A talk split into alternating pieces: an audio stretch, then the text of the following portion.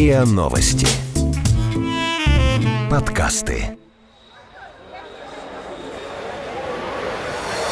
What, seriously? أنت تمزح ¿Yo? ¿Qué me estás contando? معقول? Are you serious? No, I don't believe it. Plaisante.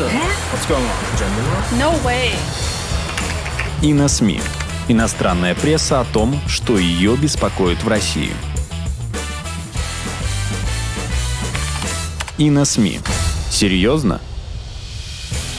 Добрый день, с вами портал на СМИ и мы, его редакторы Дмитрий Бабич и Иван Кожинов. Ваня. Тема нашего сегодняшнего подкаста – Украгейт, то есть попытка представителей Демократической партии США и других нелюбителей президента Трампа отправить его в отставку за давление на президента Украины Зеленского. Якобы во время разговора, состоявшегося 25 июля этого года, Трамп давил на Зеленского, требуя, чтобы тот расследовал коррупционные сделки сына главного соперника Трампа на выборах, бизнесмена Хантера Байдена. Напомню, что в настоящий момент главным соперником Трампа считается Джо Байден, бывший вице-президент США во времена правления Барака Обамы. Так вот, демократы требовали распечатать разговор, э, текст разговора Трампа с Зеленским. Трамп неделю сопротивлялся, но когда процедура импичмента была наконец возбуждена, большая часть разговора все же была опубликована. Трамп на это согласился. А там такое, но, увы, совсем не то, чего ожидали демократы. Да, демократы ждали, что услышат, как Трамп будет запугивать Зеленского не поставкой на Украину американских снайперских винтовок, тех самых, из которых сегодня украинская армия прицельно расстреливает ополченцев Донбасса, да и местному населению порой попадает. Но открылось другое. Открылось то,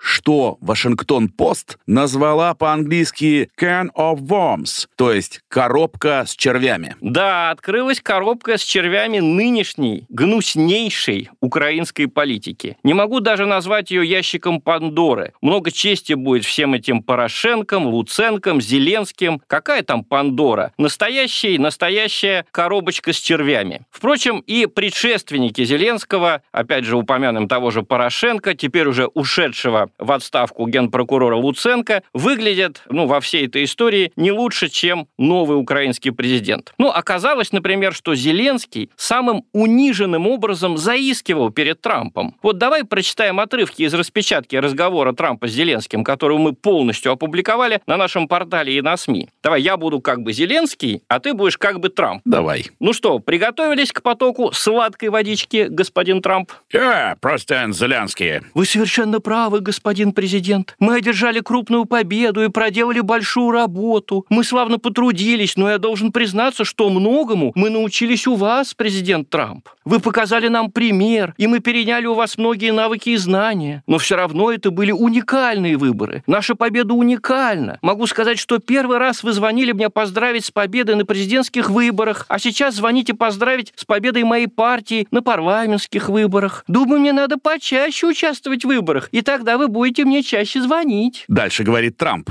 Очень мило с вашей стороны. Хочу сказать, что мы много делаем для Украины. Мы тратим много времени и усилий. Гораздо больше, чем европейские страны. А ведь это они должны вам помогать. Вот Германия, считай, ничего для вас не делает. Они только говорят и говорят. Мне кажется, вы должны с ними разобраться. Вот общаешься с Ангелой Меркель. Она только и говорит, что об Украине, но ничего не делает. Вы совершенно правы. И не на сто, а на тысячу процентов. Могу вам сказать, что я разговаривал с Меркель, мы с ней встречались. Виделись мы и с Макроном. Я им сказал, что они недостаточно делают по вопросам санкций, могли бы больше. И я вам очень благодарен, потому что Соединенные Штаты очень много делают для Украины. Гораздо больше Евросоюза, особенно в том, что касается санкций против РФ. Еще я бы хотел поблагодарить вас за поддержку в сфере обороны. Мы готовы сделать следующие шаги в нашем сотрудничестве. В частности, мы готовы закупить у США ракетные системы «Джавелин». Э, Ну вот, конец цитаты. Ну что, Ваня, приступ тошноты у тебя уже прошел? Еще не полностью, но вроде уже полегчало. Хотя при сладеньких похвалах в адрес Трампа и при требовании американских ракет для убийства себе подобных русскоязычных людей, приступ рвоты просто подступал к горлу. Но сейчас полегчало. Ну вот тебе полегчало, а вот демократам, наоборот, поплохело после прочтения этой распечатки. Они-то думали и внушали себе и всей стране через прессу, буквально истерично целую неделю внушали, что Трамп давит давит на Зеленского, что Зеленский просит у Трампа оружие. Знаешь, как в фильме «Дежавю». Оружие! Дайте мне оружие! А Трамп ему этого оружия не дает. А оказалось, что на Зеленского и не надо давить. Он сам подлизывается к Трампу, благодарит его за уже поставленные средства для убийства дончан, и, в общем-то, никакого давления со стороны Трампа в этом тексте не чувствуется. Это и вправду мощно поломало демократам всю их схему импичмента. Ведь э, все у них так складно и сладко получалось. Ведь с чего все началось? Некий бдительный гражданин, назовем его так, из администрации Трампа, стукнул спецслужбам, что президент якобы делает что-то не то. Кажется, он поговорил с Зеленским о коррупции сына главного демократического кандидата Джо Байдена на Украине, а при этом на Украину вовремя не поступила партия оружия для войны с Россией. Именно так и представляют дело западные газеты, которые отказываются считать войну на Украине гражданской и вызванной Майданом. Ненавидящие Трампа журналисты полезли в соответствующие ведомства и выяснили, что да, дескать, Трамп приказал перед разговором с Зеленским временно приостановить прекратить отгрузку оружия Украине. Вот как торжествующе подавала это ненавидящая Трампа газета «Вашингтон-Пост». Президент Трамп приказал исполняющему обязанности главы администрации Мику Малвейни притормозить предоставление военной помощи Украине на сумму почти в 400 миллионов долларов, как минимум за неделю до телефонного разговора с президентом Украины, в ходе которого он предположительно требовал от Зеленского провести расследование в отношении сына бывшего вице-президента Джо Байдена. Об этом сообщили три высокопоставленных чиновника из администрации. Продолжаем Вашингтон-Пост, да? Это все да. цитаты из Вашингтон-Пост. Угу. Сотрудники административно-бюджетного управления передали это распоряжение Трампа в Госдепартамент. И Пентагон во время межведомственного совещания в середине июля, о чем они сообщили прессе на условии соблюдения анонимности, так как речь идет о внутренних дискуссиях, они рассказали, что президент был обеспокоен и хотел проанализировать, надо ли тратить эти деньги на оборону Украины. Конец цитаты. Да, ну, мы понимаем, что когда говорится, президент был обеспокоен и хотел проанализировать, надо ли тратить, э,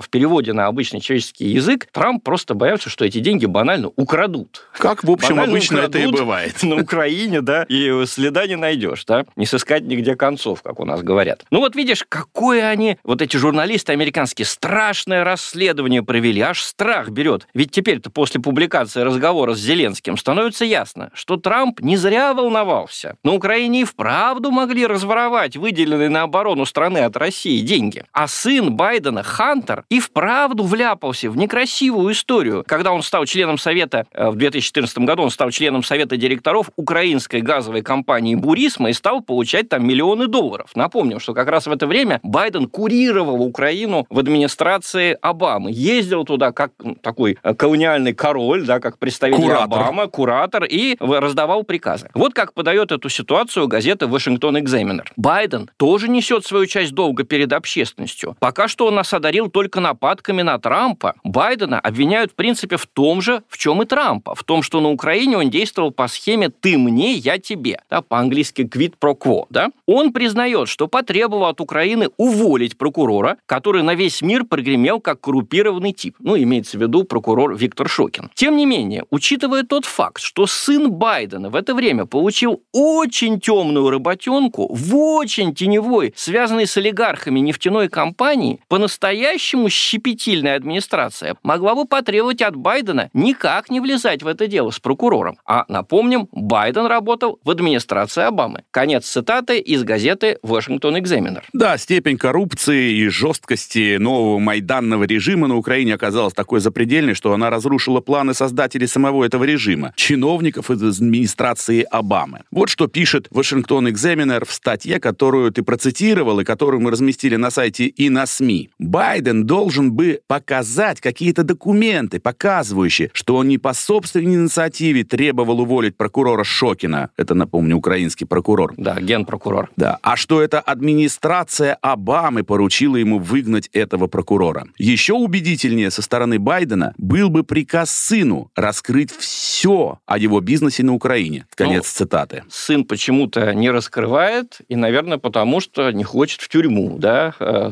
сынище Байдена, да. Вот, но в том-то и дело, что вот этих документов, э, которые бы доказывали, что он действовал, увольняя прокурора, не по собственной инициативе, этих документов у Байдена просто нет. Иначе он бы их давно уже предъявил. А сыну Байдена явно есть что скрывать по поводу своей деятельности на Украине. Вот как подает сложившуюся ситуацию обозреватель Марк Тиссон на страницах Вашингтон-Пост. Такое расследование нанесет гораздо больше вреда Байдену, чем президенту. История о его конфликте интересов будет в центре новостей весь 2020 год вплоть до выборов. Миллионы американцев узнают само слово «бурисма». Республиканцы в Сенате потребуют показания от Хантера Байдена и будут вызывать повесткой помощников из администрации Обамы, таких как Хохштейн, чтобы те объяснили под присягой, о чем знал вице-президент и о чем он не знал. А? Но забудем на время про отставку генпрокурора. Хантер занял должность в украинской газовой компании спустя всего несколько недель после того, как его отец посетил в 2014 году Украину и призвал ее правительство увеличить добычу газа. Хантер Байден не специалист по Украине, он не специалист по газодобыче. Все это вызовет подозрения, и не только у республиканцев, не только у Трампа. Независимые эксперты по правовому обеспечению непременно скажут, что здесь налицо серьезный конфликт интересов. Конец цитаты из газеты «Вашингтон-Пост». Ну что, не слабо? Не слабо, не слабо. Похоже, Трамп-то оказался прав, если даже в ненавидящий Трампа Вашингтон-Пост пишут, что Байден влип